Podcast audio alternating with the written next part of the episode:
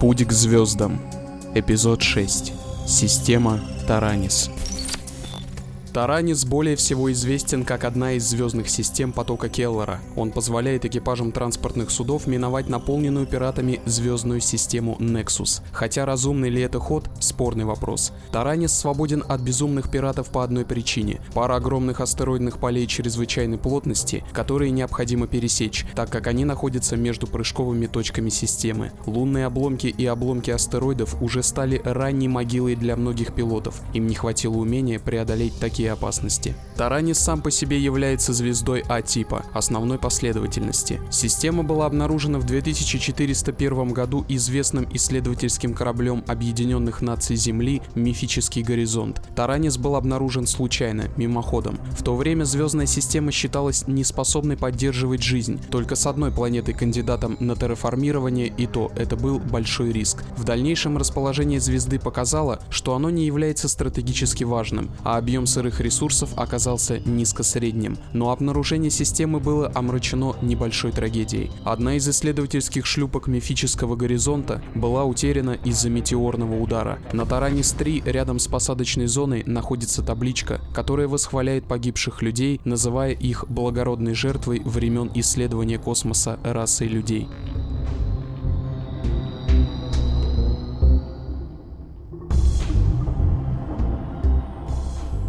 Первая планета в звездной системе Таранис – типичный поцелованный Солнцем внутренний карлик, слишком горячий для колонизации людьми, с полностью отсутствующей атмосферой и практически нулевым количеством полезных элементов или минералов. Планетоид стал причиной необычного инцидента в середине 25 века. Начальная топографическая съемка, радарное сканирование, интерферометрия и съемка с дальнего ракурса – все они дали изображение лица отдаленно похожего на человеческое, которое располагалось в северном полярном регионе планеты. Лицо Стараниса, как его быстро назвали, стало настоящим краткосрочным безумием на Земле и в конечном счете привело к созданию экспедиции, финансируемой частным образом, которая подтвердила бы миру, что лицо Стараниса всего лишь горная гряда, снятая под необычным углом. Любители заговоров до сих пор утверждают, что правительство скрывает доказательства существования инопланетной цивилизации, живущей там, несмотря на уже доказанное существование других разумных рас во Вселенной, которые существуют существуют уже сейчас.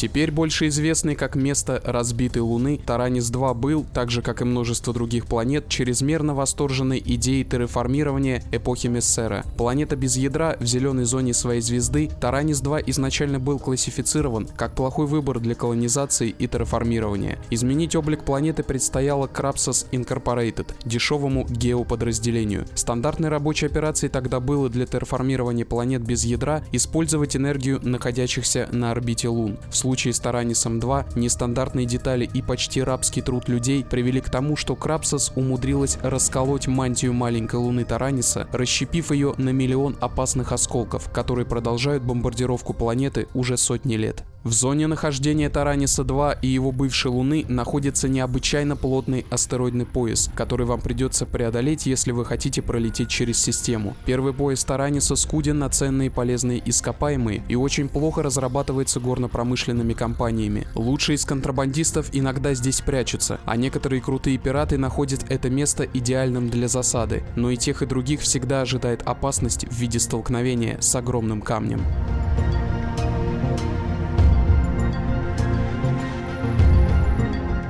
Таранис-3 – задымленный, подверженный штормам мир, который находится на границе обитаемой зоны. Постоянные штормы на планете дали имя всей звездной системе – Таранис – кельтский бог грома. Несмотря на отсутствие пригодной для дыхания людей атмосферы, планета стала домом для небольшой колонии людей. Исследовательская станция Беттер, основанная в 2436 году для исследования контроля погоды и подчинения ее под свои нужды, за много веков органично разрослась и стала самостоятельным домом колонии для тываринских беженцев и людей-мигрантов.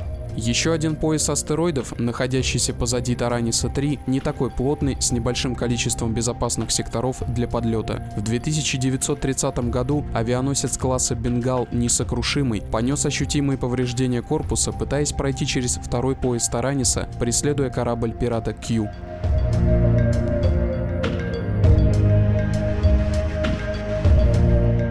Таранис-4 – газовый гигант среднего размера, состоящий из водорода и гелия. Он близко расположен к одной из прыжковых точек системы и часто становится точкой остановки для кораблей, у которых есть оборудование для очистки собственного топлива. Больше Таранис-4 ничем не примечателен. Система Таранис недавно обрела популярность еще по одной причине – из-за ее роли в игре Arena Commander от Original Systems. Карта «Разбитая луна Тараниса» входит в демо-версию популярного симулятора. Согласно сценарию, несколько игроков сражаются в поле обломков рядом с Таранисом 2. Пилоты должны увертываться от летящих на них камней, обломков мусора и сражаться между собой в этой поистине королевской битве. Выбор Тараниса для Arena Commander привел к все увеличивающемуся и очень опасному потоку туристов туристов в эту звездную систему, так как некоторые, называющие себя безумцы арены, преодолевают огромные расстояния, дабы снять себе голографию рядом с лунными обломками.